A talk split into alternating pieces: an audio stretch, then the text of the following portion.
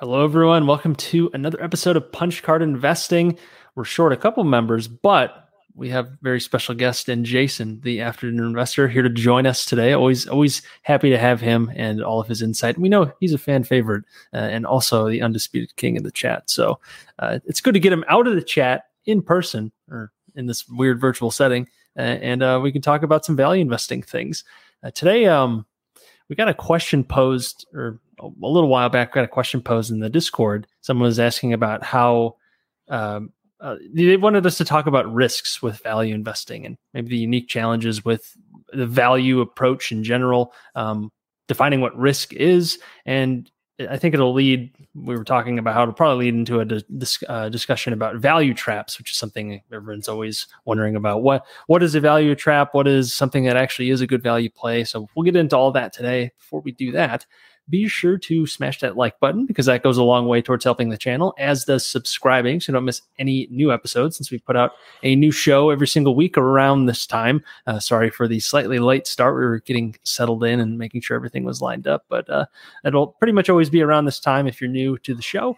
And if you can't make it live, you can always watch the replays. And if you want to get a topic proposed, you can head on over to the Discord, which is always included in the link below. That's free. You can join. A lot of smart folks in there talking about different value opportunities and all sorts of things about investing. So check that out as well.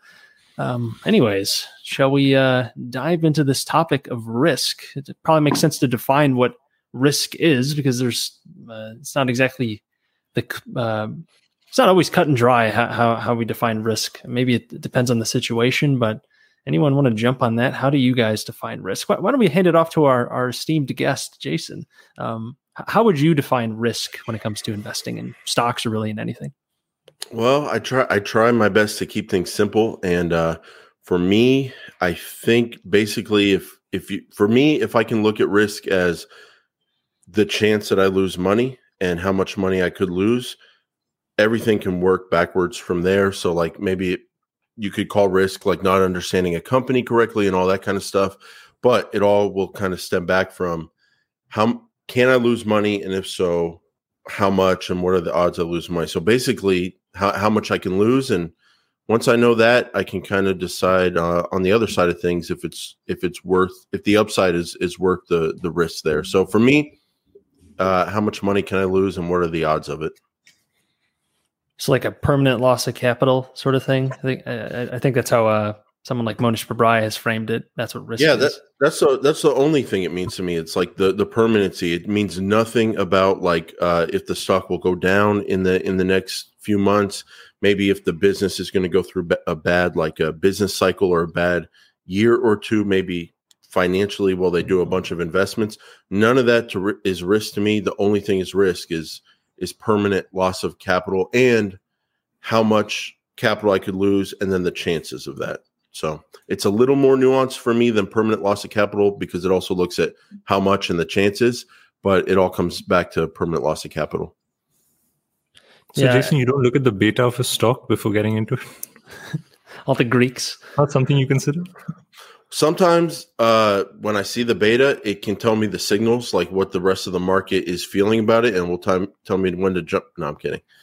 Just feeling a little bit trollish tonight. No, I don't look at the beta at all. Do you guys think that is – I know with Warren Buffett and Charlie Munger and those annual meetings through the 2000s and stuff, they talked a lot about beta and Greek symbols. I'm getting up there in years now. It's been a long time since I was in a finance course in college.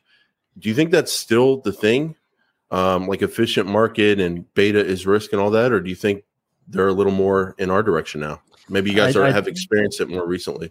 I took some finance courses a few years ago, and it's definitely pitching the efficient market hypothesis. Wow.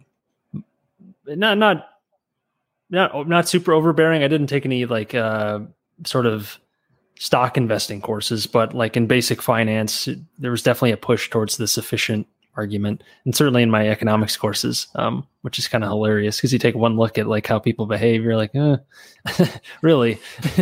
How do you explain the fact that there's like 1,000 different S&P 500 index funds that sometimes trade at different prices? It's like, wait a second, if it's really efficient, shouldn't they all be at the same price? So they're almost efficient. Yeah, right. Yeah, almost. That's probably a good way to put it. Funny enough, in law school, I took like a securities law course, and that's where we had more pushback against the efficient market hypothesis in law school than we did in my finance courses in undergrad, which makes no sense. But so, yeah, it sounds like it hasn't changed very much. Yeah. Yeah, I think Karan's got it right there. Like, markets are mostly efficient most of the time, but there's a big difference between that and fully efficient all of the time.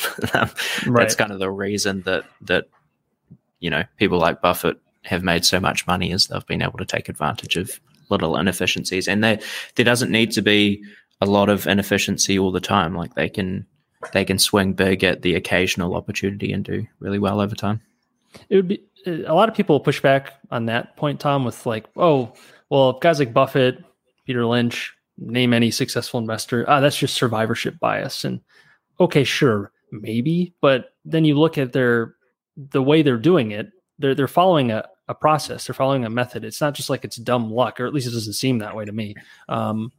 And given our approach as value investors, we would hope that it's not the case, that it's just survivorship bias, but it is something to keep in mind, that like when you're looking at a survey of people, just because someone's been successful doesn't mean that it doesn't mean that that's replicable. But in this case, with the amount of track record we have with successful investors, a lot of them tend to follow a pretty similar approach. You're looking at the fundamentals of the business. They're when business earnings grow, the value of their portfolio grows, and so on. So if you can find a way to replicate that, which is much easier said than done, seems like it makes sense that you can keep doing that into the future. Yeah, I feel like sorry, Tom, go ahead. Yeah, I was going to say, I mean, the efficient market argument for why people like Buffett and Munger exist is that they're just a monkey flipping heads, you know, 50 times right in a row or whatever. But actually, Tony's just put a comment of what I'm about to say. But you know, it's like, would it still be, you know, that they are just a statistical anomaly if all the monkeys that were flipping 50 heads in a row came from the same zoo, which is kind of what you know, Buffett was getting at with the super investors of Graham and Doddsville, and what you just said, Jack, like all these people that have really good like 20, 30, 40, 50 year track records of outperformance tend to be like the, you know, the value investors out of initially the Ben Graham school of thought. And I would say that survivorship bias, any stats majors could push back on this, but I think as you increase the amount of time, the chances of survivorship bias being the only thing that's really determining things probably seems to decrease. Whereas, you know, you have someone whose portfolio skyrockets in a year because of something unreasonable that's not really replicable, at least in a reliable way. That might be a better example of survivorship bias versus someone who's following a method for a long, long time, over many decades, over different eras, and the same sort of generalized approach, the Graham and Doddsville approach, if you will, has tended to work more often than not. And that seems like it's less likely to be just simple survivorship bias versus, you know, someone whose stock portfolio triples over a one-year span. Now all of a sudden they think they're a super genius. So I'm curious. I feel like I might have stolen the risk answer, because it seems like most all of us probably feel like permanent loss of capital is definitely the risk, the main risk. Is there any other area that you guys look at as risk beyond permanent loss of capital? Yeah, I sort of have one thing that I agree with that permanent loss of capital is how I personally define risk, as opposed to beta and short-term volatility and stuff. But there's one other thing that, again, I think this is something that Buffett has said in some old CNBC interviews around risk, which I think a lot of people kind of gloss over. And, you know, at a certain point, like if you don't take enough, at least like academic definition of risk, and you don't, you know, have decent exposure to equities or real estate or some sort of growth asset, like another risk is just not ever getting to the promised land, because you sort of were never an aggressive enough investor to kind of do that. So, in some way, like being a hyper conservative investor is a very like long-term risky approach, just because you kind of never make any money. So that's sort of a second thing that I tack on to what you said, Jason. I think that's what Tony's saying here in the chat. Opportunity cost. It ties into opportunity cost. That's the big, yeah. It's the returns you would have had had you done something else. It's not really loss of capital, like you're putting $1 in and getting none out. It's you're not even putting the dollar in and you don't get all those gains. It's the opposite. Yeah.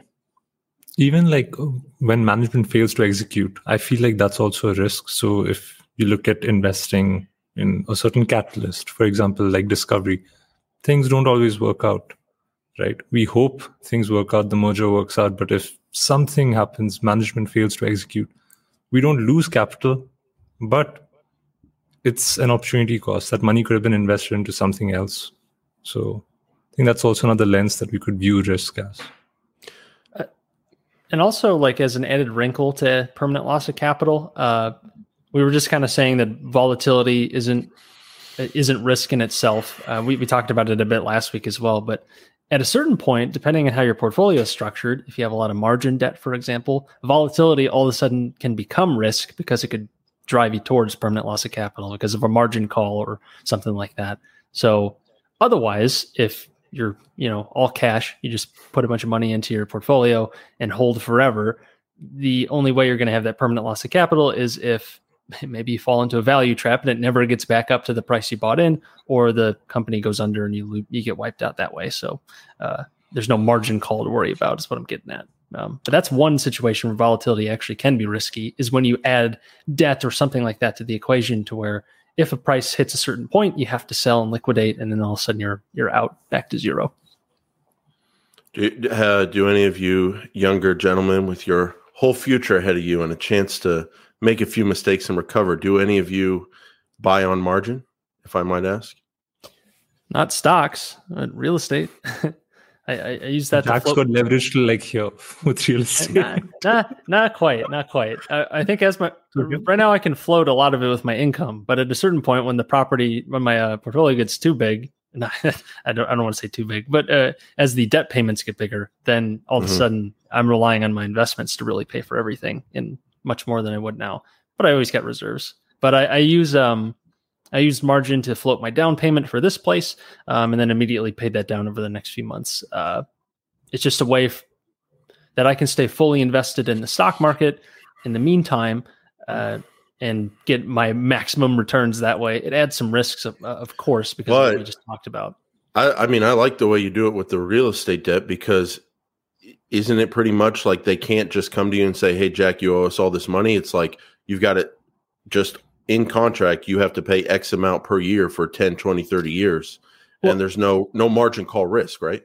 Right. That's estate. for the real estate debt itself. Yeah. Like your 30-year fixed rate mortgage loan. Yes, that's the case. And that's why it's attractive. Yeah. A lot more comfortable with that than the margin I used for the down payment. That is not one of those loans. It was only at 2% at the time, but it's variable interest. If my portfolio fell, I think like 50% in a day, then I would be on the hook for that or something like that. The companies I invest in, I wouldn't think that would happen because they have pretty strong balance sheets. But hey, you never know what'll happen in a given week in the stock market. But I was willing to face that risk for a short period of time. I wouldn't be willing to hold like a bunch of margin for a very long period of time, because every day that goes by, that risk of getting a margin call, that risk of some crash happening, increases, and it's an exponential sort of increase if we're playing the probabilities here. Tom, are you buying like on 50% margin or 30%? Leveraged 200%. Options? No, I'm I don't use margin. I would be open to doing something similar to what Jack has done once I have kind of real estate in my portfolio, but as it stands right now, no margin for me, although I'm not sure if you guys caught this a couple of weeks ago, but Charlie Munger was on a podcast. What? With that some radio host. Have you guys actually not seen this? Was he in his big chair? He's in his big chair. Well, kind of. It was audio only, but he was on with like I think the guy was like some sort of psychology professor, and they had an economist on as well. But anyway, kind of in that podcast, Charlie Munger said that his biggest mistake was not going out and borrowing a bunch of money to buy an oil company back in like the 70s. So that's kind of an interesting one to hear come out of one of the goats, right? Anything in hindsight. That's just the hindsight, you know. Like you can say that. Why didn't we load up the farm on any altcoin that went up 500 million%, like, go for it. Yeah, but this is Munger saying it's like the cheapest stock he's ever seen, and he says in this interview, like, you know, I've got a few billion, but I would have several more billions had I gone ahead and done this. I think he's going to do all right. He'll be fine. Now, I wonder how he'd behave. Would he behave differently had he done that? The thing about debt is it you're thinking about it. Even when he got reserves, like, at least, I'll speak for myself at least, I recognize I have a lot of debt. I don't really have the option to just, like, stop working for an extended period of time because I have these payments to meet and my reserves will only get me through for so long. So maybe that's motivating for some people and it'll keep you going, but it's you don't want to hold this for the rest of your life is what I should say. At least at a super significant level, whatever makes you comfortable, I suppose. For some people, that means having no debt ever because they just can't stomach it. And if you're going to be an unreasonable investor when you have debt, then don't use it, because you're probably going to lose more money doing that than the extra money you might gain by leveraging your portfolio because you can't stomach the risks that come with that debt. Yeah. Just quickly to wrap up the Munger thing, one of us should probably make a video on this topic, but I think Munger, what's that? I think Brad's doing it right now. So yeah, that's why Brad's not here. Yeah. I think Munger thought it was worth 10 times the current price. So, you know, 90% margin of safety. And it ended up being, I think, a 30x in 2 years. It got bought out. Wow. Just astronaut. This was Belridge. Yeah. I mean, I think Belridge Oil was the company. Yeah. Crazy. But look, he ended up a billionaire. He only 30x's in 2 years. Yeah. Yeah. What about you, Jason? Did you ever dip into margin for anything? Are you dipping into it ever? No, never. When I say margin, I specifically mean like borrowing against your stock portfolio through these brokerages.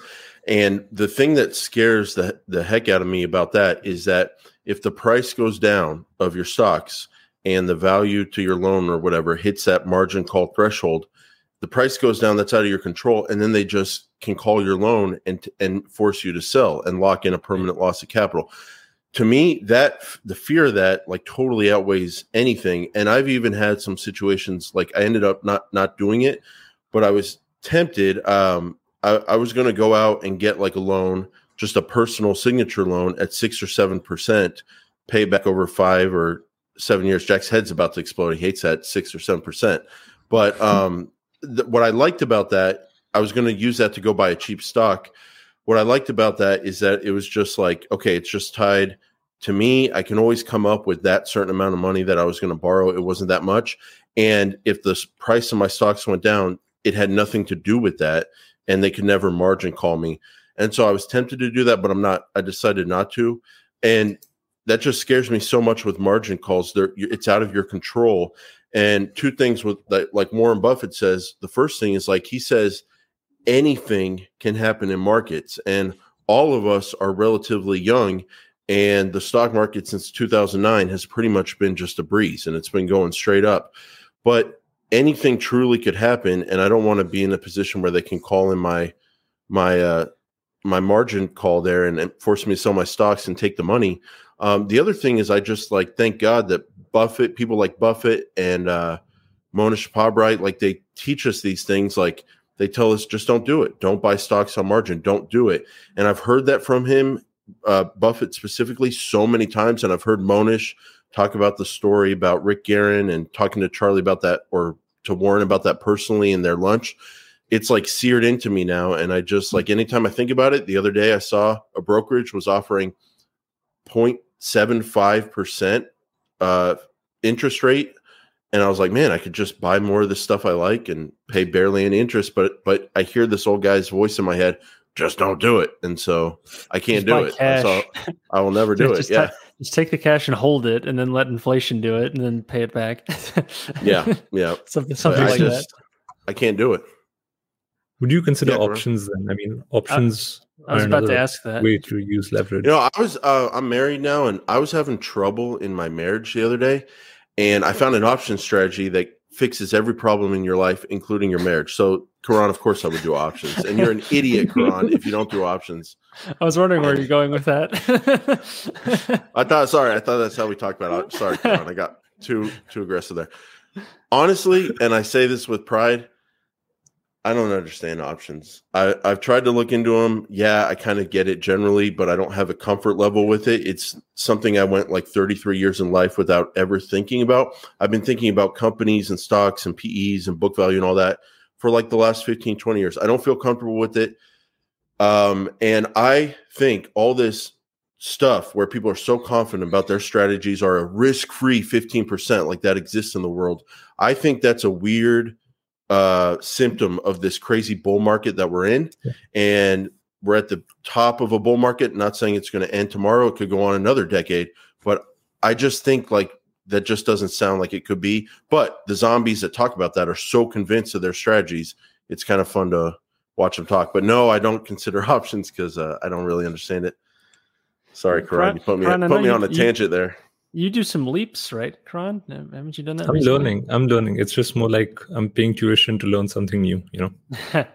That's the old investor adage. When you lose money, it's not a loss. The other thing I wonder with the options is like if you lock in that guaranteed 15%, I'm like, who's on the other side of that trade? Are they just complete idiots? Or like what is it about this time that locks it in? Jason, but no, I buy companies. GameStop at like $500. Yes, there's always someone on the other side.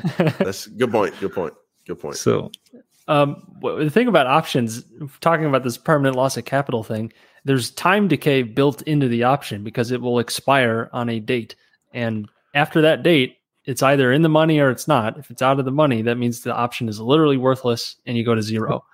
If you don't sell it or exercise it before that. But if it's out of the money, you can't exercise it.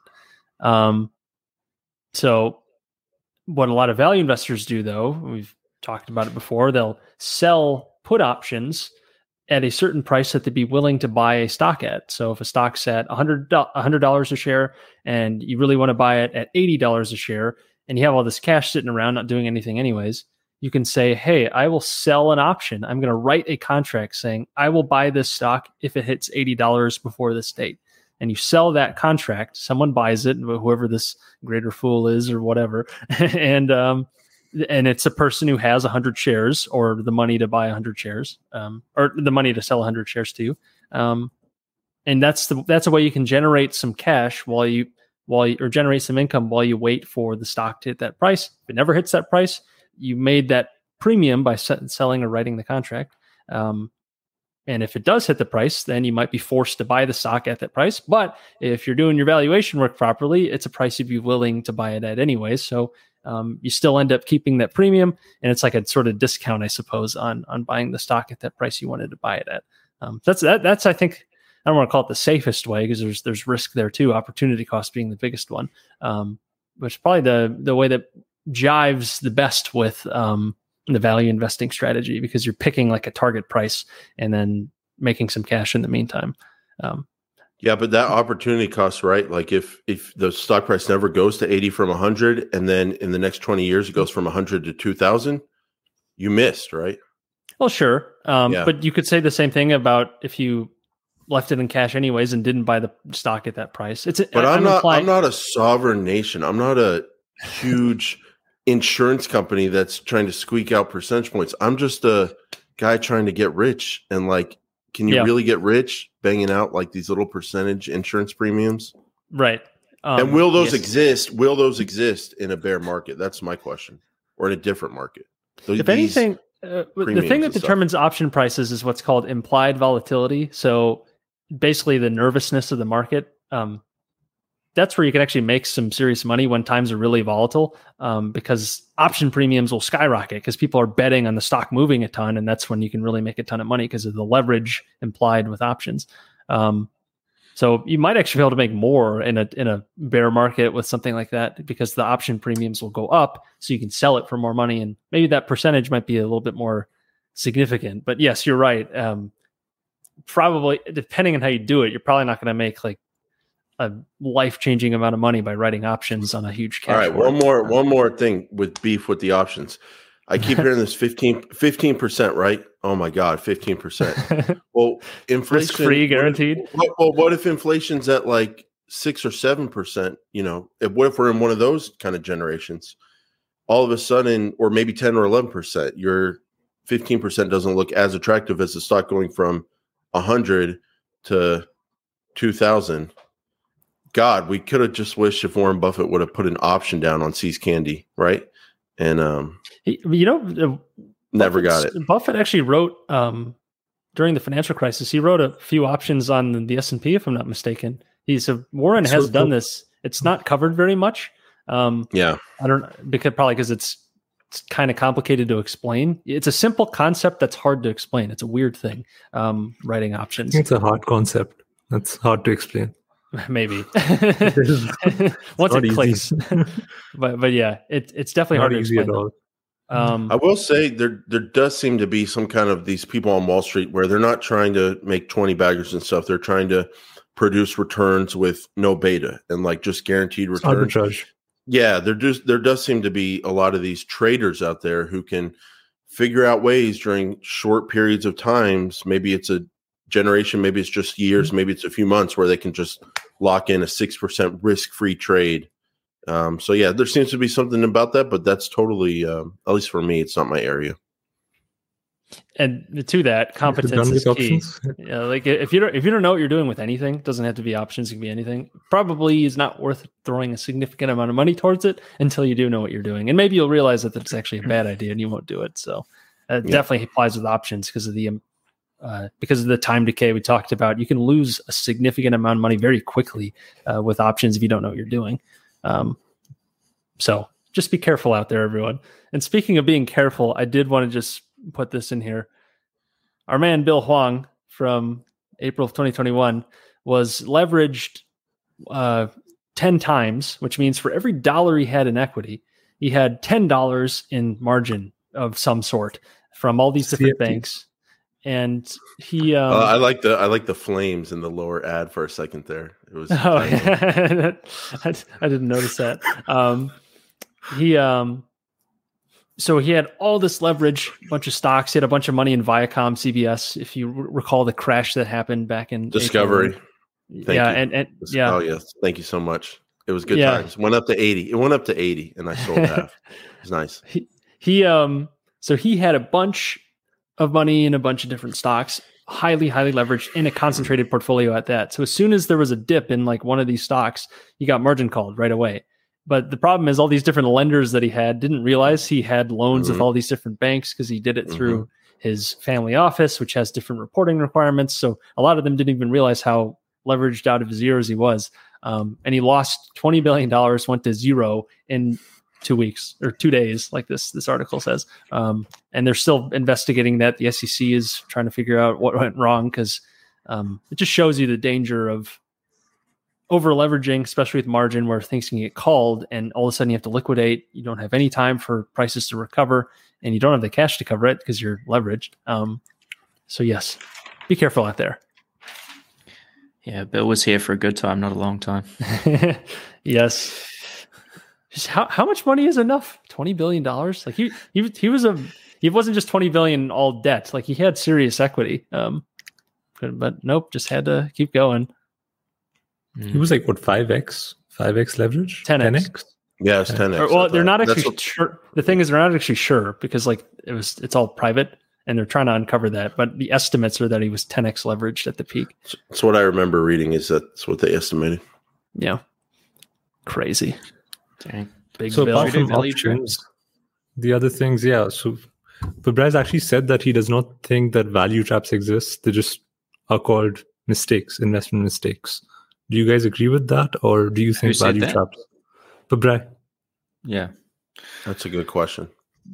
That's how I kind of view it. Go ahead, Tom. Yeah, I tend to agree, but I think there's a few common areas where those mistakes tend to show up. Like, you know, you see them in cyclicals, like something just has a low PE or whatever multiple you want to use because it's at the top of a cycle or whatever.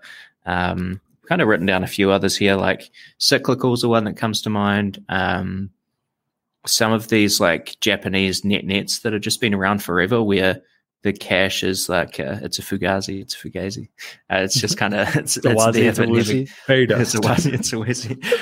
of there, but it never gets paid out. You know, so it, you know, there's no like actual catalyst to get the cash out of that thing. I think that kind of falls into the value trap.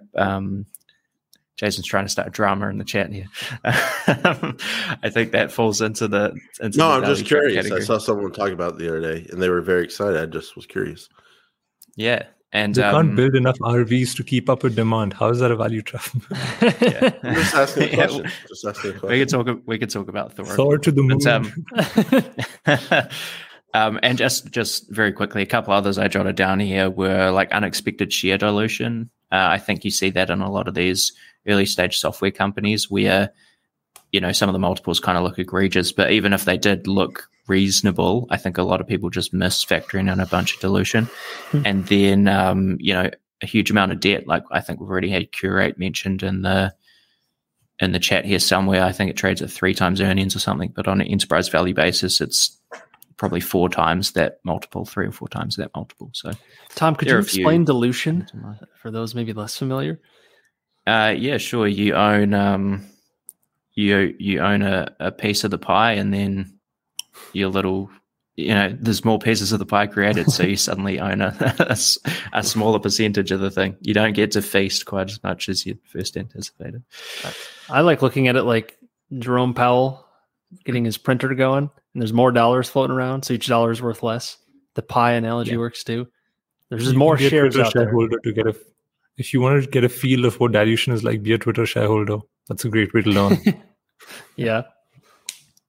Yeah, it's like, you know, if you own 10% of a company or something and the earnings double over the next decade, well, that's great. But if they also double their share count, you've kind of gone nowhere on a per share basis. So that's a risk you need to incorporate. I think Tony's trying to start some beef here in the chat. He's got SRG. It's got potential. That's a Jackson guy, right? I saw someone else. Tony mentioned it as well. Are any of you guys worried at all who are in Seritage along with me that in 5 years or 6 years, we're going to be sitting here talking about, oh, this construction project, that construction project, and it's going to work out great. Just give it more time. And the market's gone up another 2 or 3 times. The land value would probably go with it too. So they'd probably be okay. But if that really happened and they haven't been called by Daddy Warren or whoever the creditor is at that point. Mm-hmm. Yeah. I mean, Seritage isn't risk-free. I mean, no. You know, at the moment it's, you know, you can almost think about it kind of like a net where you're buying assets at you know, cents on the dollar, 50 cents on the dollar, or whatever net asset value you use. But, you know, if it all works out, there should be a catalyst for cash flows to turn positive and that value to be recognized. I don't think it's, it's not something where there's no trap. It's not a trap because you're aware of the risk. And we've kind of judged that, hey, we're willing to take that risk. I mean, if you run into a bear trap in the woods, just because you see it doesn't mean the trap's not there. That's a good point.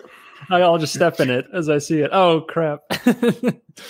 Yeah, to me, a value trap is something where the earnings just fall off a cliff that you didn't expect, or, you know, you think you're buying assets at cents on the dollar, but there's no catalyst for that kind of, you know, that gap to close, right? And I don't think that's the case. It's like when I think about value trap, I think about like you're looking at something that other people are looking at it and you're interpreting it what will turn out to be the wrong way, or you're looking at this picture and you're missing something. Like with the Japanese cash thing, it's like you see the cash, but what you're missing is that you're not the boss. You don't own that. Like they've got the mantra there is not going to give up the cash. There's like there's some Hawaiian stock company that owns like a huge amount of land. It's like, I don't know, Maui, Tropicana or Banana Company or something. The former founder of AOL, I think, owns a lot. I think the majority of the stock. And I think it trades for like a discount of the land in Hawaii if you just looked up the value per acre and all that. But the trades like that because apparently the guy's not going to turn that into money at any time soon. That's what I think the market thinks about the stock. So, but I could see myself, I didn't do this, but the way I would think about it, this company a few years ago was like, oh my gosh, look at the land there. No one else sees this. It's less than the price and I'm going to buy it. And then you sit there and nothing happened. So that's one of the examples I brought that down to, Tom, that just when management won't turn the assets into value. Yeah, I've got a similar example to that also. This one, Maui Land and Pineapple Company? That's it, yeah. And if you look back at what it's done over a long period of time, I don't think it's done much. I don't think. We'll find out. Yeah, it's... And apparently, I think it's probably worth more than... Like, the land is worth a lot more than the price, but I think there's like a majority shareholder that they don't seem to be taking action on it very quickly. So it's like Jason, a management roadblock, essentially. Yeah. Jason, I want to ask you about something you've been thinking through quite a bit recently, which is the perfect investment, and this example of Ted Weschler investing in Dillard's, and I think the downside protection was you're buying Dillard's at less than the liquidation value of the real estate, and presumably there's upside as earnings come in. Less than the liquidation value of the real estate after paying off the debt. Yeah. So it was like risk. It was beyond risk free. Yeah. So what was because I haven't studied Dillard's closely, but they're paying a like monster special dividend. So I'm assuming they've had a whole ton of earnings come in recently, and that's kind of shot the stock price up. But I mean, did that have potential to be a value trap? And you kind of, it's worked out because the business started producing cash. It was purely just the real estate aspect. I can probably never give like a crystal clear answer because I'm so warped by looking back and seeing the great result, the 15 bagger or whatever it's been. But looking back and studying it, I don't think it could have ever turned into a value trap because when you bought that company in the fall, I think it was the fall of 2020, the price was so cheap of the company.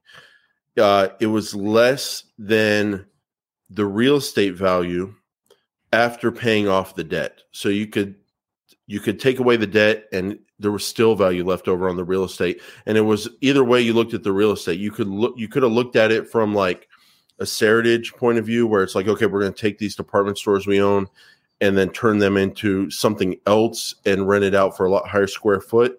Or you could have even looked at just the value of like that was on the books or something like that, like a more conservative way.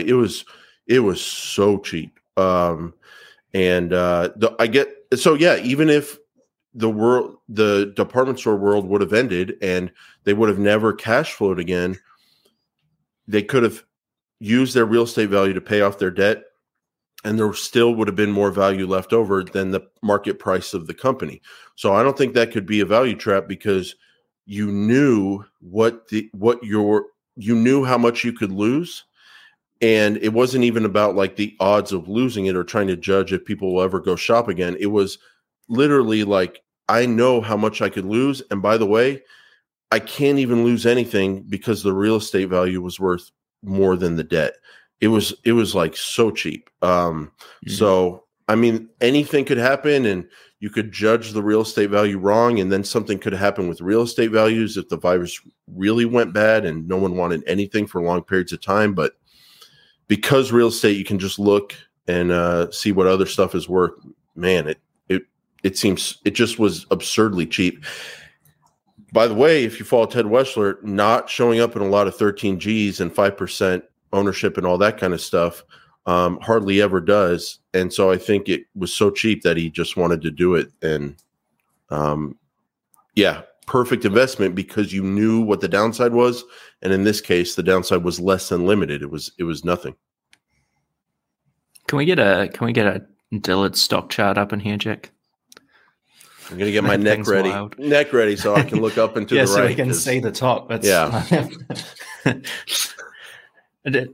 One thing I've been thinking about, do you have any idea why that wasn't bought under the Berkshire banner? Like how does that work? I thought about that.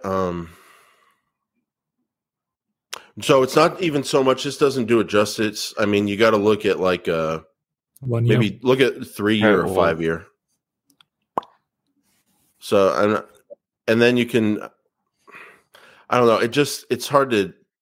I mean, we're going from 50 to so cheap for 50 so long. To 250, and down here. But in reality, it was more like 25 to 250 or 300 if you had sold at that point. And like Tom was saying, I think you're getting a $12 or $15 dividend coming up here soon. So yeah.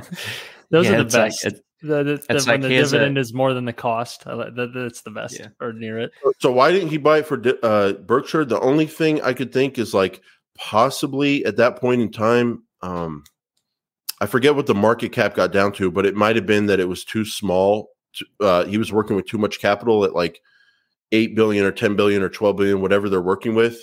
Yeah. So if it was like 14 times less than that or something like that, 10x less to make it easy. You got like, 470. So then, I don't know. It might've been too small. And then the other times when they don't buy stuff, but they buy it personally, I think maybe there's some conflicts. Like maybe they've got furniture stores or some kind of store that just conflicted with it. But my guess it was the size. They'd bid themselves up at that level. And and then you get into like how many shares, what percent of the company trades every day on the market and is even available. Yeah, right. Kind of like the reverse of like Elon trying to sell all of his Tesla shares. Like he has to do it in over many days because there's just you destroy the entire market if you just flooded it all at once. And on the flip side, there's only so many shares to buy.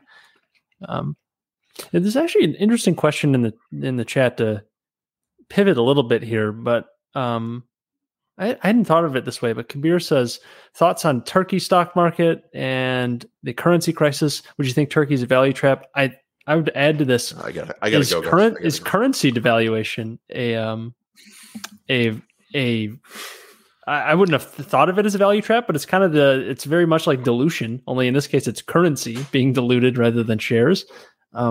Thoughts on that? Go for it, Jason. I know you're passionate about this. Yeah, I mean, it's a proud racist shareholder. Yeah, and it is what it is. Honestly, if anything, as long as I know Monish, as long as I can know to the extent I can know, Monish is still in it. I get tempted to buy more when the currency in Turkey gets weaker. I'm not a currency expert. I got to think through this more, but my thinking is that I can take American dollars and go buy this racist company that's quoted in Lira, so I have to turn the dollars into Lira before I buy it. I can now go buy more because the dollar is so much stronger versus the Lira now. So in this situation, I haven't done it because I bought so much percentage-wise earlier, and it's very interesting. The price of Racist since I bought it is up 50%, but the Lira is probably down like 50 to 60 or some percent like that, and there's like a 30% loss right now on paper. But yeah, I think it is a risk as long as you don't think the currency is going to turn around. My thoughts on this specific situation is it's in the newspapers, like the Wall Street Journal, every day now how horrible the situation is over there. And I just think it's back to that quote of if something can't sustain, it won't. And I think at some point, if the people over there want to stay in power, they're going to have to make their population less concerned about inflation. We know how to do that. We're starting to do it here in the United States. You make things tighter. You raise the interest rates. I think at some point it'll turn around. But yeah, it has taught me for sure. When you buy stuff in other currencies and you have to, when you sell it, if you need to bring it back to dollars, you run a huge, you run a risk that it could stay down. Yeah, I think. Jason, do you know that you can use ShareSite to to tell us, Karan? It's the perfect time to plug this. Tell us, Karan. What we could use ShareSite, right, to track the currency risks? How does it work, Tom? Do you know a bit about this? This is lazy sales pitch. Not lazy, wholesome, excellent. No, yeah, ShareSite's genuinely very good. So you see your capital gains and losses. Here's the punch card portfolio, not doing too hot over the first and currency couple months. But as you can see right here, you got the currency tab, and it shows any currency devaluation. This base currency we're using is dollar. Oh my God, who bought Baba? Who's responsible for that one? Some moron. Yeah, I think someone called Bitcoin. Tom. Yeah, my Bitcoin broker told me about that. It was Brad. Is Frank the only one that's up with Kelly Partners? He's the only one up, and the Australian dollar is trying to pull him down, but it can't. He's just above. Nothing can pull down KPG. No. He's like, I tried to tell you guys, Kelly Partners, I tried to tell you. Yeah. Frank's been telling us to buy KPG since it was like, what, 91 cents in Australia? Cents? Yeah, I didn't know Frank when it was 91 cents, but I probably would have been on board had he told me then. By the time I got the write-ups from him and kind of read up about it, I think it was 250, and I thought it was kind of stretched there, but it's kind of... just kept running. But anyways, to finish the pitch. Sharesite.com/punchcardinvesting. That'll get you 4 months free off an annual subscription. And you can use a free version forever. Actually, and you can check out check out this portfolio in real time if you're super interested. Jack, no one wants to check out our portfolio. Yeah, not now. Don't look at it now. We'll tell you when to look at it, and that'll be when it's nice and green. Or we can just follow the financial education way and start a second portfolio. Yeah, have the public and the private portfolio going, and we switch them on occasion. Just say we've repositioned whenever one goes up or down. Just on this turkey thing. So this is something I spoke to Matt Peterson about a few weeks ago when he was on the podcast, and he has a portion of his fund basically in Turkey, and his perspective has basically been, and I think this may be the case with the Racist properties, but Jason may know, or we may need to figure this out, but I think he's more or less buying Turkish businesses where they do most of their business in more stable currencies like a euro. So you're effectively buying a European business in many ways. I mean, you're buying Turkish real estate in the case of Racist, but you're effectively buying like a European-esque business, and they're trading at Turkish multiples. So you get this, big discount. And his view is that when currencies do stabilize, you get, re-rates up to more normal multiples. When you say currency stabilize, you mean when the world switches over to Bitcoin? Bitcoin, bro. Yeah, no comment. All right. No, Tom, that's your friend, not you. I think that's the way I'm thinking about it. And, I think it goes to a certain limit. Like if, obviously if a country has super hyperinflation and a country falls apart, like World War II era countries fell apart with hyperinflation and stuff, then it's like, okay, maybe you're never going to get your money out and stuff. But yeah, if you think a country's not going to fall apart, and it will be able to have a decent currency at some point, then that's how I think about it as well. And what's ironic here is the leadership over there, they're saying we're going to keep lowering interest rates and making our currency cheaper almost because it's going to fuel an export boom in our country. And at least for me, that is working because I want to go now buy their businesses with dollars and go buy them in Lira. So if a business doesn't really depend on the Lira, so much, then or at least they get their revenues and other things, or they've already spent their capital expenditures. And yeah, I think it can be okay. But again, it's just like, how far do you want to push it? And you can read some of the recent articles on Turkey. They are pushing it so hard right now in terms of their interest rates and the inflation that they're living with. And what's interesting is when I heard a lot of investors talk about Turkey earlier this year, they got asked about the currency and stuff.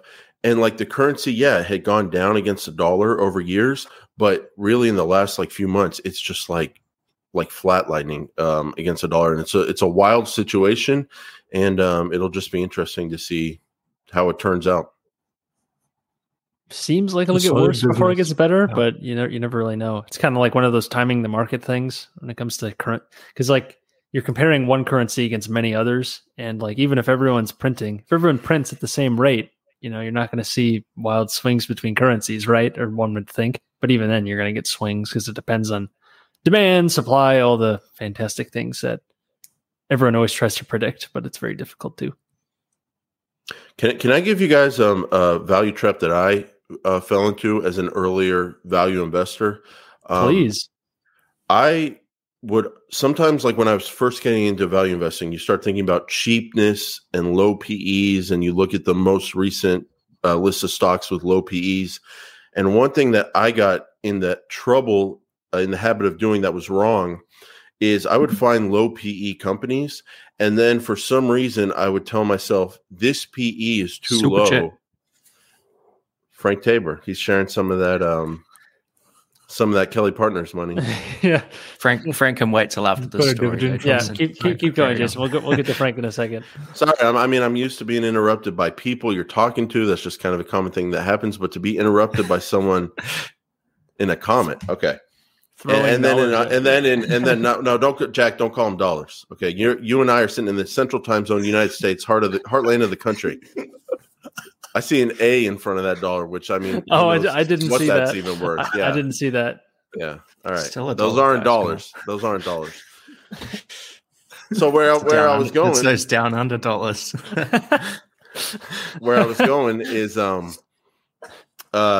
I would tell myself, like, hey, this PE is too cheap. How can this company sell for a PE of 4? I'm going to make money in this stock when the market starts valuing this at as a company that just maybe they're not a huge grower, but they make money. But I've come to the realization, like, no, I don't control the market. And if you're relying on an investment to go up, not based on business results, not based on like liquidation value, and you have a margin of safety there, but just purely on, I think it's too cheap. I think at some point the market will think it's worth more. That never worked out for me, and to me that's been a value trap, because you're just focused on the PE. You're not focused on your margin of safety, and the reason you would have success in the stock is reliant upon Mr. Market. And just purely, and that's a big trap I got into when I was first getting into value investing. I wonder if it goes to the catalyst point we were talking about earlier, where you have a stock, but let's say earnings are flat for 10 years, and it's starting at a 3 PE or whatever. What is the catalyst that's going to bring that multiple up? People often want to see growth, so what is a flat stock going to be anyways, from a multiple perspective? But if there's nothing to get investors' attention, saying, hey, this company's growing, the earnings are growing, it's harder to go from a 3 PE to a 9, 10, 11, 12 PE, if assuming earnings are flat, just to keep this example going. So I wonder if it's just like a issue of catalyst from that perspective. Yeah, I would tend to disagree with that, actually. I don't think... Mm-hmm. I don't think you really need a catalyst, assuming that the earnings hang on. Like, I don't know the specifics of that particular investment, Jason, but I would guess the earnings just fell off a cliff and it was suddenly 8 times earnings or something, and the price hadn't moved. Party freaking city, Tom. That's what it was called. So that's exactly what happened. Right? No, but that was a great learning experience, because I bought the thing at $11 or $12. Before, it had gone down from its more recent IPO from like $18 or $20 to $11 or $12. And my thinking at the time, as someone who was not very good at this, I was like, oh, how can this company sell for like a 5 PE over time? That doesn't make sense. This thing's going to go up to a 10 because, no, it's not a huge grower, but it makes money, and I'm going to double my money. But then what happened is the coronavirus happened, and the stock price of Party City absolutely cratered. And the low, I think, was 48 cents. And then watching someone like Cliff Sosin buy it, not at $11 or $12 initially, but buy it at $5 and then buy it all the way down and all the way back up. I think there's definitely, I agree with you. Sometimes you don't need a catalyst, and sometimes something is just so cheap. But for me, at a 4 or 5 PE Party City, when it was like at $11 or $12, it was not cheap enough to be thinking that way. When it got down to 5 and then all the way down to 48 cents. Yeah. I think that's more so the range. So, but that's how you can get in trouble with like the value trap terminology. It's like, just because you think it's cheap, hey, guess what? Things can happen, and it can go way cheaper. And the other thing is, like, if it's not at that way cheaper point, maybe the market does think some businesses just are worth PEs of 4 or 5s because they think the moats are weak, or they think it's risky. So I think one common theme I've noticed in value traps is that a large percentage of the outstanding shares are owned by one group or one individual. That's something I've noticed. It does come up with things that might be potential value traps. Well, I agree with that, because if you have management or a huge shareholder that owns, it doesn't matter what percentage, if they control the company somehow, whatever you think is value, I can go two ways. Number one, if you're buying it for assets, you may never be able to get your hands on those assets, and the market realizes that because the management just won't monetize them or increase the value, so you don't have that control. And even though you see the cash, you see the building, the headquarters that they paid off that's worth more than the market cap, it doesn't mean it's ever going to turn into anything if someone else controls it. The other problem with like a huge control position or someone controlling the company, and I really feel this now that I have a smaller amount of positions, is like you said earlier, Karan, management. Humans do a lot of stupid things, and if they start doing stupid things, it changes the thing that you invested in, and that can trap you, because then it's a change thing that you bought into. There's another example that I had where, so I shared it with Jack. It's this Chinese railway that connects Guangzhou and Shenzhen. So it's called Guangshen Railways. And kind of the catalyst that was there with this railway was, so all the stations that are there for the trains to stop, the land is owned by the railway itself. So if you just look at the value of the land, it's like almost 3 or 5 times higher. But the thing is, this catalyst will never be recognized because almost, I think, 40% of the shares outstanding are controlled by the government, essentially. So you see these sort of examples all the time in every market. I think it's not specific. You see it everywhere. It's almost an issue of just not having a market, basically, because the shares just aren't out there or something like that. Also, they were listed on the New York Stock Exchange, but then they got delisted, and then they went in the over-the-counter. That'll sting. Yeah, and I think you'll see these control situations where you'll never realize the value of the assets. I think in the small cap, the very small cap world, and even though there's a ton of opportunity there, we're walking like a very thin line here. And there's a lot of ways to lose money or not make a lot of money as well. Tom, who was that person who flew out to Vegas and went and looked at the liquidation value? Oh, yeah. What was the story there? Yeah, so Andrew Brown's also got a YouTube channel, if no one's already... I don't know the story, but if someone's claiming to go to Las Vegas on a business trip to look up asset values, there's other reasons you can go to Las Vegas. Oh, give me a second, guys. Oh, that's turkey calling. Yeah. So Andrew is based in Ukraine at the moment. He's initially from Australia, but he was looking at like a net situation. It was a very, very small company. I think the market cap was something like, I don't want to get this wrong, but it was $10 million at most, I think, was the market cap. And basically, there was, I think, about 3 or 4 times that just an inventory listed on the balance sheet. So it was a furniture wholesaler, and they were based in Vegas. And his plan was basically to fly from Ukraine to Vegas, basically pay a furniture valuer a few $1,000s and try and figure out what the furniture is actually worth. And before he sort of made that investment, that was his idea. And then he later found out that that inventory was actually spread through several warehouses kind of dotted around the world. I think most of it was in China from memory. So that was that story. 20 million worth of furniture is quite a lot of furniture. That's a lot of tables and chairs. It's also weird that we were talking about this a while back. I think it was after a show one time. And it's just weird to be even publicly listed at $10 million valuation, because it's not that cheap to keep up with regulations and filings, and like there's a cost associated with that at that level that's pretty significant. So it's just interesting that opportunity is even there. Funny stuff. Yeah, I mean, no institution's going to buy a $10 million market cap company, right? Yeah, and it's almost like it's like private equity level, but it's publicly traded, so it's very strange. Frank, let's get back to his super chat.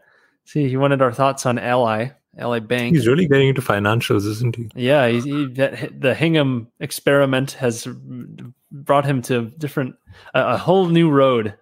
Maybe it's tangentially related to the accounting practices of KPG that led him to banks. Maybe that's it. He just has that kind of financial edge, if we'll give it that. But let's check out Frank's tweet. I have it right here. I don't know about you guys, but I tend to stay away from financials because I'm like, there are so many things I can't understand when it comes to, especially large ones. I think the Hingham Institution one, it probably makes more sense because it seems like it's more manageable to like really look at everything. It's a smaller bank. It's much simpler. Yeah, it's not like these big conglomerates like a Chase. Like, my goodness, like, where do you even start? Looking at Chase's balance sheet, for example. Anyways, Frank says Ally is at 1.2 times book, buying back 11% of their shares, less than around a 50% efficiency ratio, 19% return on equity. First bank that has interested me since Hingham.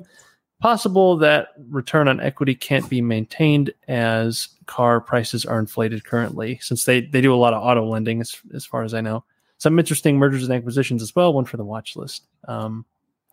As an Ally customer myself, I have a number of bank accounts with them, and I've never taken a loan with them, though. And I believe their biggest product,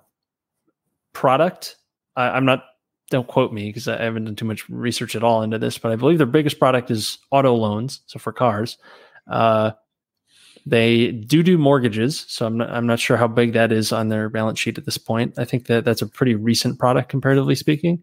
They also have Ally Invest. So they have like a brokerage arm.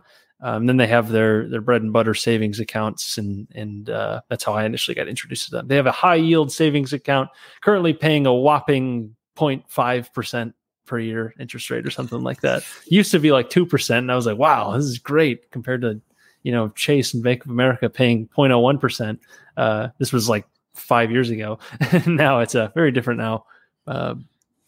But if any of you guys ever looked at Ally, or just how would you even go about looking at a bank if you have it all? No, it's interesting doing some of the maths here. So what Frank say? It's like 1.2 times book, 19% return on equity. So 0.19 times 1.2 gets me to about a 16% earnings yield. So it seems kind of cheap on that basis. I don't know what sort of growth it's had over time. But I know Norbert Liu owns it. I'd be interested to see what Norbert Liu's cost basis is, because I have a feeling he's made a lot of money on that stock, and it might have run up a fair bit here. I'd want to see how their business is segmented, because you're really analyzing a few different businesses here. It's much more of a conglomerate than it sounds like Hingham is. Hingham is just more like, we do almost one thing, and that is we give real estate loans, like very entrepreneurial style loans. So you can kind of look at those from that lens. With Ally, they're doing a lot more broader scale stuff. They have the investment arm, they have auto loans, they have mortgages, they have just traditional sort of banking. Like, there are multiple layers here to look into. And I don't know if they're doing anything else behind the scenes with derivatives or whatever, like a lot of banks do. So who knows? But otherwise, like, they seem like a solid company just from a customer perspective, and I've never had a problem with them. They're easy to use, so that's always a positive. But yeah. So I've just pulled up Norbert Liu's cost basis on Whale Wisdom, our namesake, Punch Card Capital. He paid estimated price $16.90 a share, and I think it's what's trading at now, like close to 40 something, 46. Yeah, so it's run up a lot.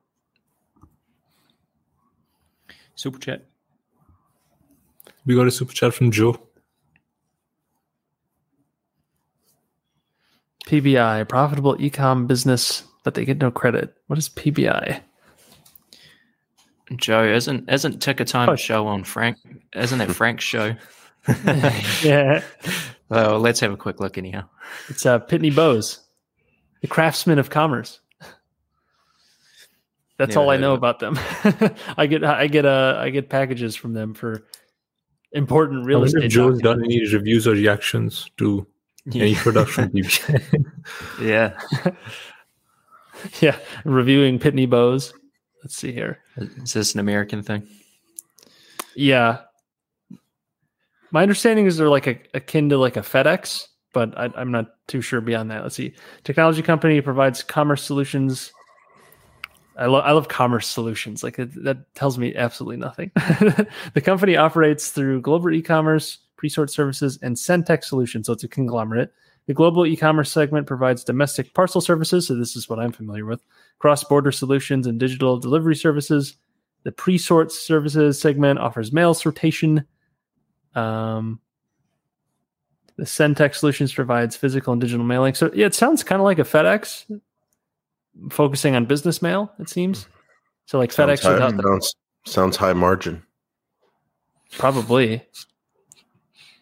Actually, this is ringing some bells now. So I don't know if you guys have read the book Good to Great by Jim Collins, but this is actually mentioned as a case study company in that book. In the 60s, they had like a monopoly on some sort of like postage meter machine, whatever that is. Yeah, I used one of those at my old job. Actually, we have one in the office. It prints your postage right on there. It seems like one of those monopoly type things. The U.S. Postal Service, in the U.S. at least, it's actually in the Constitution that says the U.S. has like the power. The government is the only one that has the power to do regular mail, and you need to ask for a privilege from the government to actually deliver mail. Like it's constitutionally in there. I never knew that until like I was an adult. Even though I always wondered, like, the post office does such a bad job. Why isn't there just another one? Well, it's because you literally can't create a post office, except you have carve-outs for things like FedEx and UPS, Pitney Bowes, and others. You guys ever plan on editing that thing, or is that sort of locked and loaded for all of time? What? Well, the Constitution. It's been edited. How many amendments are there? What do you mean edited, Tom? Tom. When was that thing written? 1776. No, it wasn't. It was 17. That'll work. 1789. I know, but that's a good year. Yeah, that'll work today. There's been quite a few amendments since then. Okay. Like certain classes of people literally couldn't vote before. Now they can. So like we've made progress. Yeah, but we haven't had amendments in a long, long time. And Tom, what's actually interesting is like, at this point in time, it almost seems impossible that we would have an amendment, because I think there's something like 2/3 of state legislatures have to approve it or something like that. 3/4. 3/4. Oh, really? 75%. Mm-hmm. So you get the convention. It would have to be something. It's hard to think of anything that isn't already in place that 3/4 would disagree on. Tom, you're turning into a macro investor. You're talking about intricate American political things. You're talking about inflation on your channel. I'm Focus sorry. I just, I, oh, wait, did yeah, I, say, no, I it, just it is 2/3 and... Sorry. I, just to correct myself. It's 2/3 of all the states and 2/3 of both the houses. So it's all the states too. That's what really gets you. It's not just the House and legislature. But anyways, go on, Tom. Yep. Sorry. I just came off recording a podcast with some guests all about inflation, so I must be macro minded right now. Talking to Dalio? Like, no, it wasn't Ray. Ray Dalio. Ray Dalio's got some good stuff. All this long term debt cycle stuff. It's interesting, but I don't know how helpful it is. That's the problem. Let me focus, Tom, back on the business. And we have a question. And now, if someone, as the king of the chat. Yes. Hey, Jason, real quick. If you look at Pitney Bowes, look at that gross margins just for doing mail. No, that is the number one thing that stuck out to me at first. I was like, wow, they actually do have a nice margin. But then look what it did over time. It hit back. What I want to show you. 30% gross margin is not great for moving mail around. I mean, no, I like one, but no, but you know what's interesting? Look at their revenue. You see their revenue went from like 2.3, 2.6 billion to over 3 billion. Mm-hmm. If you look at their operating income on that page we were just on, or down here, look at what their gross margin and their operating margins have done over time. And then look at their operating income. Even though the revenue went up, their operating income is going lower and lower, and that's the thing that struck me. And, not to give a plug for whoever's ticker this is, and feel free to give a plug, but that's one thing Joe. I like about tickers. They have a lot of stuff like this. Maybe they've diversified. Yeah, see, they get no credit, but that's probably with good reason, you know. Okay, as the king of the chat here to in person to represent my people, I've come with a message to the host of the show. Sometimes people like me and people like we'll read their comment in a question, Steve. We give great comments and great questions throughout the show, early in the show, and by the time we get to Q&A, those questions are lost to the universe. So sometimes, as I did tonight, I strongly recommend, and it shouldn't be Jack, because you know what, Jack, you take on enough on those shoulders hosting this show. You weren't there last week or 2 weeks ago. I was there. We needed you. So someone else. Wow. Thanks. Oh, Brad. Wow, just throwing the rest of the team under the bus here. He's right. No, Jack, you're a great host. You're a great host. Thanks. I know what it takes to host a podcast. And Jack's so good, he makes the rest of us look like Yeah. That's it. When he's gone, when he's gone, but when he's here, he just tees it up for us. But someone, when you see a good question, you know, copy and paste it or something on a different browser window or tab and get back to it. So, like, I'm going to get back to Steve. Earlier in the show, he asked, is Baba a value trap? And I want to ask Tom that. And why isn't it? Is it a great question? Like, one thing I will say, Jason, just real quick to that, at least on StreamYard, if I click on a comment, it'll throw it under the screen, so I can't really copy paste it. So I try to scroll back when I can. But and Jack, like I said, you got enough on your shoulders. I'm not asking you to do it. I'm asking one of these other freeloaders to pick up a little something here. You got a couple of ugly ones, but you are right. It is difficult. It is difficult. Why is the stock down? Yeah, why is the stock down? Asking Tom that question. Well, Karan, it's I actually I'm asking Tom, and I'm asking this to myself. Like, if someone said, "Hey, you know, why don't you think Alibaba is a value trap? What do you like about it that gives you confidence?" So you can't explain that to someone who doesn't understand the business. If they don't understand it, it's like if a 5-year-old comes to me and asks me the same question, I'm not going to break it down for him. You should be able to explain it to him. I'm going to tell that 5-year-old just sit tight. Like, yeah, Karan, don't shut up. Well, I mean, the short answer is I think they'll be earning a lot more money in 10 years than they are today, and the valuation's reasonable. So what else you want to know? Pretty much. I want to know why this thing's down 50%, and when it's coming back. That's nervous. What I need to know. That's what my wife wants to know. There's a lot of nervous Nellies out there.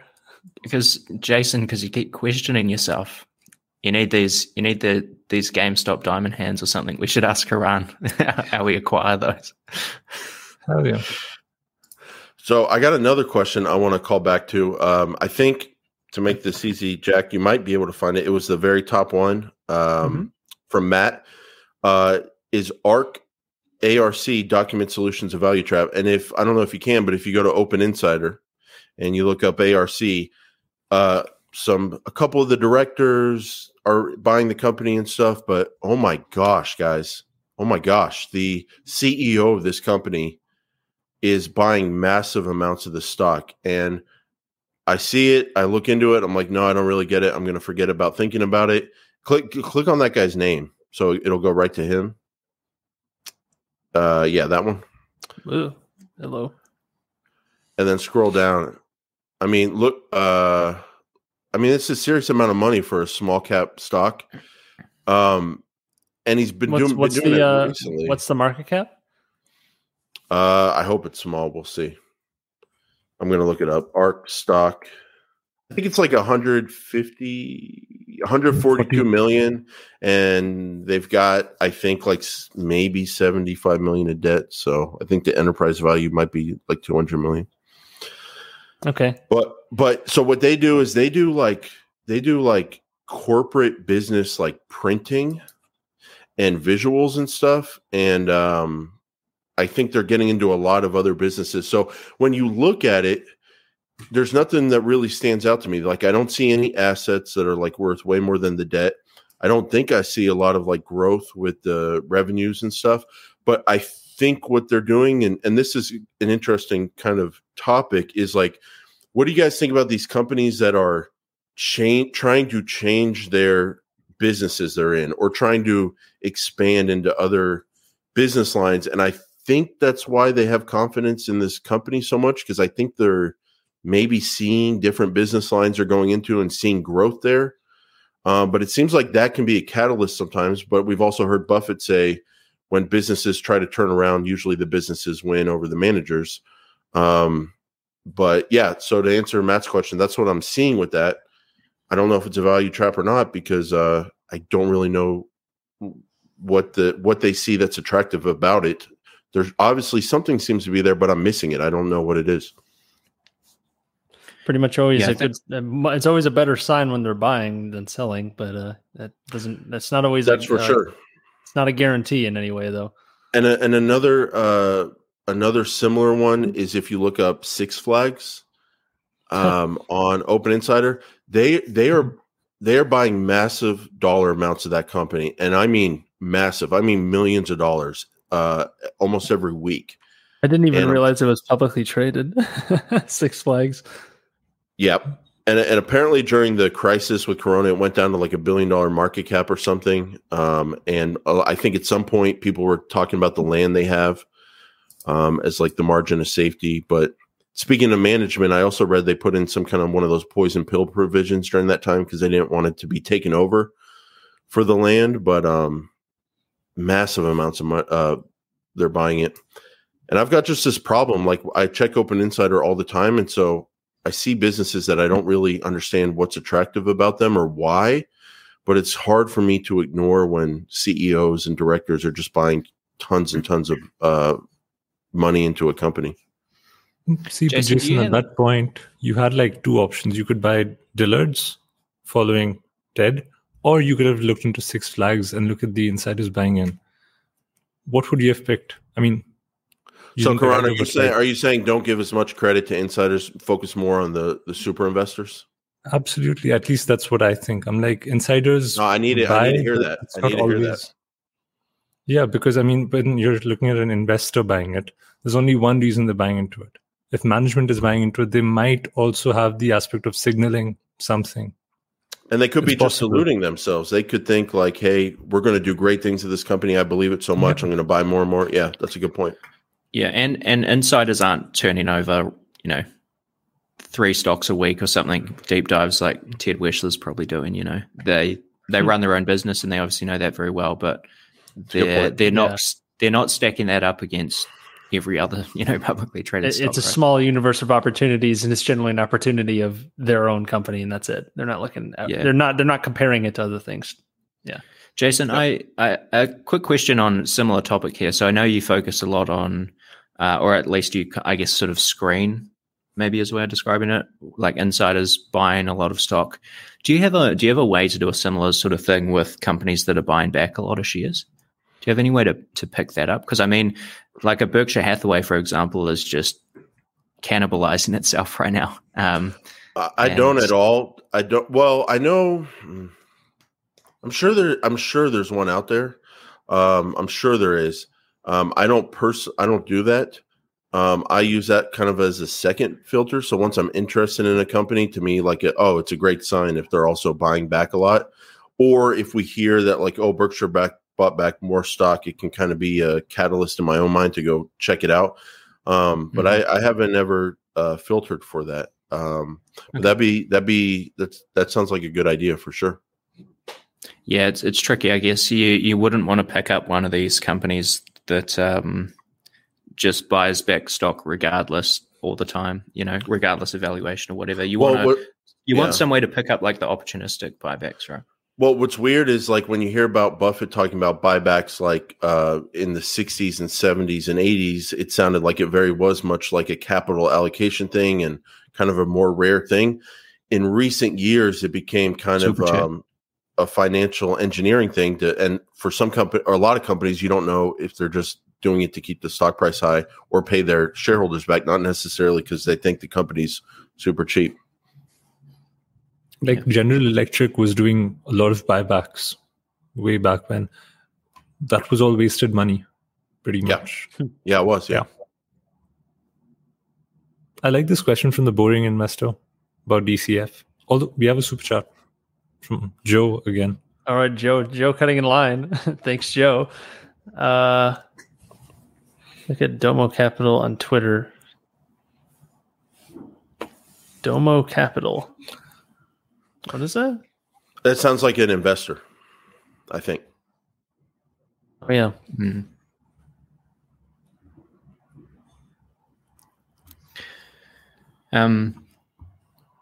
The StaceyF question is quite interesting, though. It's a good question. No. Before we do that, any comments on Domo? Oh, it's funny. Domo mentioned Pitney Bowes as well. So I wonder if Joe is an avid follower, or maybe Joe is the Domo investor. Domo Capital. Joe has reviewed the Domo Capital Twitter account. Yeah. I don't know. We have one Twitter. Anyway, do you guys have a Twitter for this show? We don't, actually. We have our individual Twitters. As the king of the chat, I need to bring a concern of my people to the Knights of the Round Table here, to the host in their face. I don't know. I don't think there's a reason why we keep Jason in the chat most of these episodes. No, sorry, Jason. Go ahead. Raise your concerns. I don't know if you guys read your YouTube comments, but you're getting a lot of requests for as much as I like looking at you guys. I listen to this when I'm on my tractor or whatever, and people want the podcast. So we don't have a Twitter. Yes, it's a John Deere. They have and that's an American company, Tom, from the Heartland. I'm familiar. So headquartered up here, actually, up in Illinois. That's correct. Do you guys have plans to put this out in audio podcast format? It'll probably take people away from YouTube, so it doesn't really. Yeah, I don't want to do it. Like that's the problem. Someone would have to do it, and it's just like, you know, it's more work, and like, what is the benefit? We're just kind of trying to weigh it that way. I think we probably should, but it's just kind of like we need. I don't to do it. I think it's better to keep all the attention in one platform. And it's not really even just like the attention from audience. It's like the attention for us too. Like now we're managing multiple platforms, and again, for like how much of a benefit, as much as it would be like helpful to have it on other platforms. I think at a certain point it'll make sense. Good thought. I hadn't thought about it from your perspective. I thought about it from the audience. By the way, you said my plate was full, right? That's right. I'm trying to host the YouTube version. I can't do a podcast as well. However, StreamYard, the platform we use, does allow you to go onto other platforms as well, like Twitch and some others. I don't know if it wouldn't really solve the podcast issue, but I wonder if you can do audio version. I would recommend to people watching you on YouTube, YouTube Premium. It's not that much money, and you get rid of the ads, and you guys still make money. Don't worry, I saw Tom's face. Don't worry, you still make money from the views. Yeah, make them buy YouTube Premium, because what you can do is you can turn off your phone, and like you can turn it off and put it in your pocket, but it'll still play just like it's a podcast. So, Jason, are you a Google shareholder by any chance? Yeah, Alphabet. No, I'm not. I'm not. I bought it at $600-something many years ago, or not that many years ago. It shot up a lot, and I made a very stupid decision because I let news headlines and stuff kind of sway my thinking about the company. Dumb macro news about the company instead of the company itself. And I sold it at like 1,800 or something, and or 1,500, and it's gone way up since then. So I learned a valuable lesson in that early sale. You made some money too. You know who bought Google stock at I think about $100 a share and still owns it? Is Shaquille O'Neal. Really? Yeah. Or you mean is it Shaq or Shaq's financial advisor? I wonder. I think it's. I mean, I think it's Shaq. Like he has quite a few investments where he's like, "Oh, this is a pretty cool product." When was it $100? Around IPO, maybe a little. I think this was prior to Android. So what? Yeah, stock. Because I wonder, like, was he playing? IPO'd around 50. Yeah. So 2000. So it would have been around IPO probably, unless he bought it. It would have been IPO. Yeah, there's interviews with Shaq where he talks about it. Yeah, I think on CNBC. I'm going to make a video soon about Forrest Gump investing in some fruit company. one of these days as well, because I actually sat down and read all the Apple IPO filings and looked like through how many shares they issued and what dividends they've paid since 1984 or something when they IPO'd, and I've done all the maths behind the scenes on what would have happened with a hypothetical $100,000 investment from one Mr. Forrest Gump in Apple. If my maths is right, I think he's been paid, would have been paid close to $1 billion in dividends. A billion.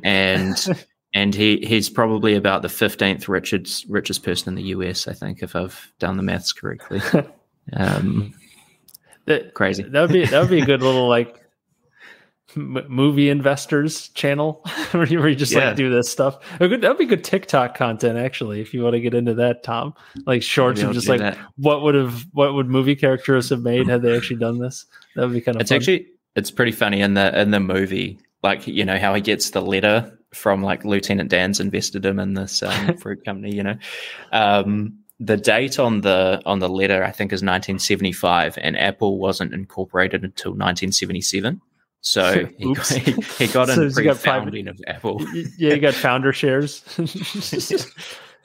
Why don't we wrap up just because we said we were going to address it with the boring investors, exciting question. A boring investor with exciting questions is the discounted cash flow useless unless you have a deep understanding of a business.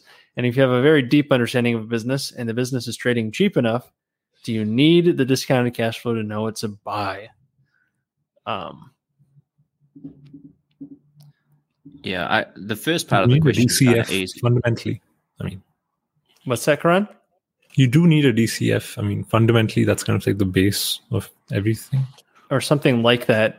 It's something about the earnings, at least earnings growth. Yeah.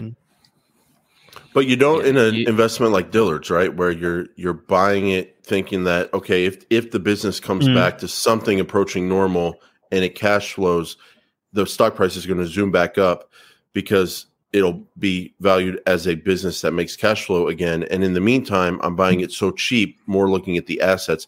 I find myself so often focused on like asset plays, at least lately, in a big way. So I know in asset plays where you're focused on the downside and margin of safety, I don't seem to be thinking about discounted cash flow and future cash flows as much when I'm focused on the asset stuff. I guess let me ask you all a question. Monish talks about this a lot. Focus on the downside. The upside will take care of itself. If we think about discounted cash flow too much, is that focusing too much on the upside? No, I think it's. I think the core idea we're trying to get across here is you need to have some way of finding intrinsic value of a business, and sometimes that's asset focus, sometimes it's discounted cash flow focus. And focus on the downside in the DCF context is just buy it for a whole bunch less than the DCF throws out. Raise the discount rate essentially, or like we're bad case scenarios with their growth and stuff like that. All of that, yeah. Put in conservative assumptions and buy it at a whole lot less than the number that's coming out of that, adjusted for debts and everything. Even with the asset play, where you're focusing more on like liquidation value, at some point, if you're trying to hold it for a long period of time, you are going to need some cash flow. So you're factoring in at some point, kind of like what you were saying, Jason, that like, it might not be cash flowing now, but eventually it will. And if you're trying to own the business forever, you're going to need cash flows eventually. And maybe the cash flow is from selling assets, and maybe that's not very sustainable, but like, you know, you're factoring in at some point. It's just how you factor it in, how you discount it, like we're saying. I always have cash flow top of mind, even with the more asset oriented plays in the short term. Do you guys do your formula thing? When you look at stocks, the DCF formula? Mm-hmm. Yeah, just a simple analysis. Yeah. I actually used Tom's calculator. I edited it a tiny bit, but just like a basic, very basic, not getting into super deep. I do DCFs on businesses where it makes sense. Like Seritage, it doesn't, because you're focusing on liquidation value. But for a lot of companies, I do. And this is coming from someone who, I think if I look at my YouTube analytics, I have about 50% of my subscribers have come from a DCF video, but I actually agree. I was one of them completely. I agree almost completely with Tony G's comment here about should be obvious enough to do simple math in your head. It should be hitting you over the head. And, you know, DCFs are nice to just double check you're not doing anything too stupid. But you're not violating the commandments, like when we use Excel. So yeah, that's also another thing. It's when you try to make Excel dance that you're probably you're trying to create something out of nothing, and you got to be very careful. Yeah, that's my problem with the DCF thing is it takes assumptions about the future. So that's one way to put all your biases in there, and then you're doing that in any case. You're doing that in any case, though, whether it's on a spreadsheet or not. Yeah. My thing in recent months has just been the no brainer thing, that just the gut feel thing. Like if it's not hitting me over the head, and it just doesn't feel like an absolute no brainer after doing a checklist and all that, I'm just trying to say pass more. Yeah. Agreed. I mean, investing is almost entirely. Has a lot of elements of predicting the future in DCF. Fortune telling. It's just one way of trying to put that into playing the probabilities. That's right. Having a bear case, a middle case, and a optimistic case it's probably a decent way to go about it. That's where a DCF could be helpful. You can be like, okay, let's say it's not as obvious as I think it is, and what's my downside? And that's where you can But you know what's interesting about investing is someone can hear you say that like. Bear case, middle case, and then bull case, but it's like it always comes back to the individual's ability to judge their own accuracy, and that's how so many people can get so self-deluded, including myself, about all these different stock ideas. That's what makes it tough. You have to have some business knowledge, whether that be just studying other businesses, being a business owner yourself. I think that goes a long way. And specific industry knowledge can help too. Like you don't have to play the whole stock market. It can just be certain things. Right. Yeah, I agree. I think doing like a base case, bull case, bear case, all that makes sense. But I think if you're about to invest in a company, often you've got a more optimistic view than the average person on that. Yeah, true. And I think you need to be very pessimistic. Like Jason, I think you just did a podcast episode going through, I want to say it was Podevco, right? And you were like, you know, what happens if oil's $40 or $60 or $90? Yeah, the numbers you're using. But that's a nice way to do it, I think. And when I was planning that episode, I even got down on the stock idea myself. I was like, wait a second, is this thing even that attractive? That's how much I had beat it up in my own head. But when I think about it, it's like that's because I'm trying to plan for a scenario where oil doesn't go much higher than like 50 or 55, and it still maybe to me would be worth something, but then I could be wrong about oil, so you know, we'll see. I think Matt's point here about Buffett doesn't do DCF. I think you're probably right. Like Buffett's not firing up Excel, but that's the thought process he goes through though as a DCF. Like he's said very clearly before that the value of any business is future cash flows. Matt had an interesting part of his comment there where he said pricing is all about the free cash flow yield, and there's this book called Snowball, the Warren Buffett. Biography, and I forget her name's Alice Schroeder, maybe, I think, but I think that's her name. She gave a talk. If you look it up on YouTube, like look up her name, Warren Buffett Technology Company Story or something. She talks about a private investment that Buffett made in like this card tabulating machine or paper company in the 60s or something, because he knew people who were running it or something. And she in that talk talked about like his filter being, am I going to get 15% cash on my investment in year one? And then you got to think about like, well, will that continue? Does the business have a moat and stuff? But I do, to back up Matt's comment here, I do remember her talking about her interpretation of Buffett, and he was focused on the free cash flow yield in that first year he buys it. That's another difference with Buffett versus like every single other investor, including myself. I think everyone, and then including myself, is too future focused on like, well, the earnings next year are going to be this, or the earnings in 3 to 5 years are going to be that. And when you hear Buffett talk and write about investments, he looks back at like the years leading up to this, and he's not being too optimistic about the future. So very conservative way of looking at it. That's how I approach real estate deals. I barely do any projections, and it'll be more of a feel like, okay, how reasonable is it that rents will stay where they are, or is this too optimistic for year one? And then from there, because of, you know, principal pay down accelerating through the life of it, I know it'll only get better as long as things can be stable. So, Jack, are you focused on monthly cash flow when you make a real estate investment? Wow. Yep. Okay. Yeah. I'm reading a book about that right now. And the way this guy talks about that, it sounds like it could be any business, including any stock we could invest in. Yeah. Yeah. And that's why this value investing like camp really spoke to me, because it's like I was already kind of doing it with real estate. It makes a lot of sense. You're trying to get something at a discount and you're trying to get it at a decent yield or whatever it is, focusing on cash flow in particular. Granted, that's a lot harder to come by right now in both real estate and stocks, having something with a fat yield. But yeah, it's the same.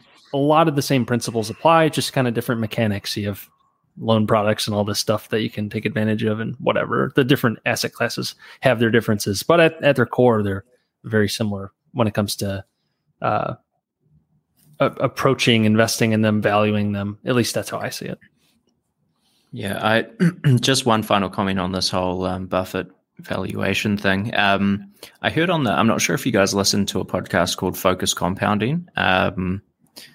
They're, well, as the name suggests, like kind of concentrated value investors, and it's a really good show. And they brought up the point that Buffett often invests in companies where there's been quite a clear change in capital allocation strategy. And that's something that a DCF doesn't capture. Like, he's talked a little bit about when he made the Apple investment, that Apple had made it very clear that they're about to pay out this big pile of cash and increase dividends and a whole bunch of buybacks when the stock's trading at 10 times earnings. So that's something a DCF won't really capture very easily. And I think Buffett, that's something that flows through Buffett's head for sure. That was because of Carl Icahn, right? He got about that change with Apple. He was working. He was one of many screaming at Apple. I think David Einhorn might have been involved. I think he might have been involved. I'm not sure. Yeah, I mean, it's a massive company. There were plenty of people saying they should start paying out some of this money. Oh, okay, let's wrap up with Manu's comments because I like them a lot.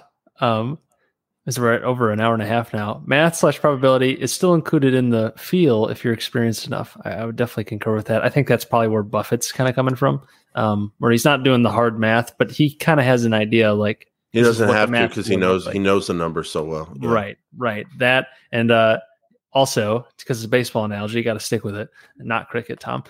It's also like the Ashes too. Yeah, right. It's also like a baseball pitcher doesn't calculate Newtonian trajectory of the ball, but has pitched enough to have a feel for it. And like, you've done the repetitions, you've looked at a bunch of businesses, maybe you've done the math on them in hindsight, and now when a new opportunity comes up, you don't really even have to do. You don't have to think about the mechanics. You don't have to think about the analysis because it's just kind of natural. Repetitions, I suppose, is the thesis there, and I like that.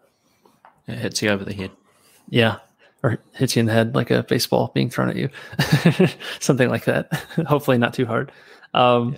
Anyways, well, this was great. Thanks for stopping by again, Jason. Always a pleasure having you. Yeah, it's a pleasure to be here. And if you guys want to see more content, more value investing stuff, be sure to subscribe. We'll put out a new episode every single week around this time, and we'll occasionally have guests like Jason on when we need to fill a spot, because we have lots of time zones to coordinate, so it can be kind of tough. So also check out the Discord if you want to go talk with people over there about value investing. We're in there a good amount of the time as well, and otherwise, till next time, everyone.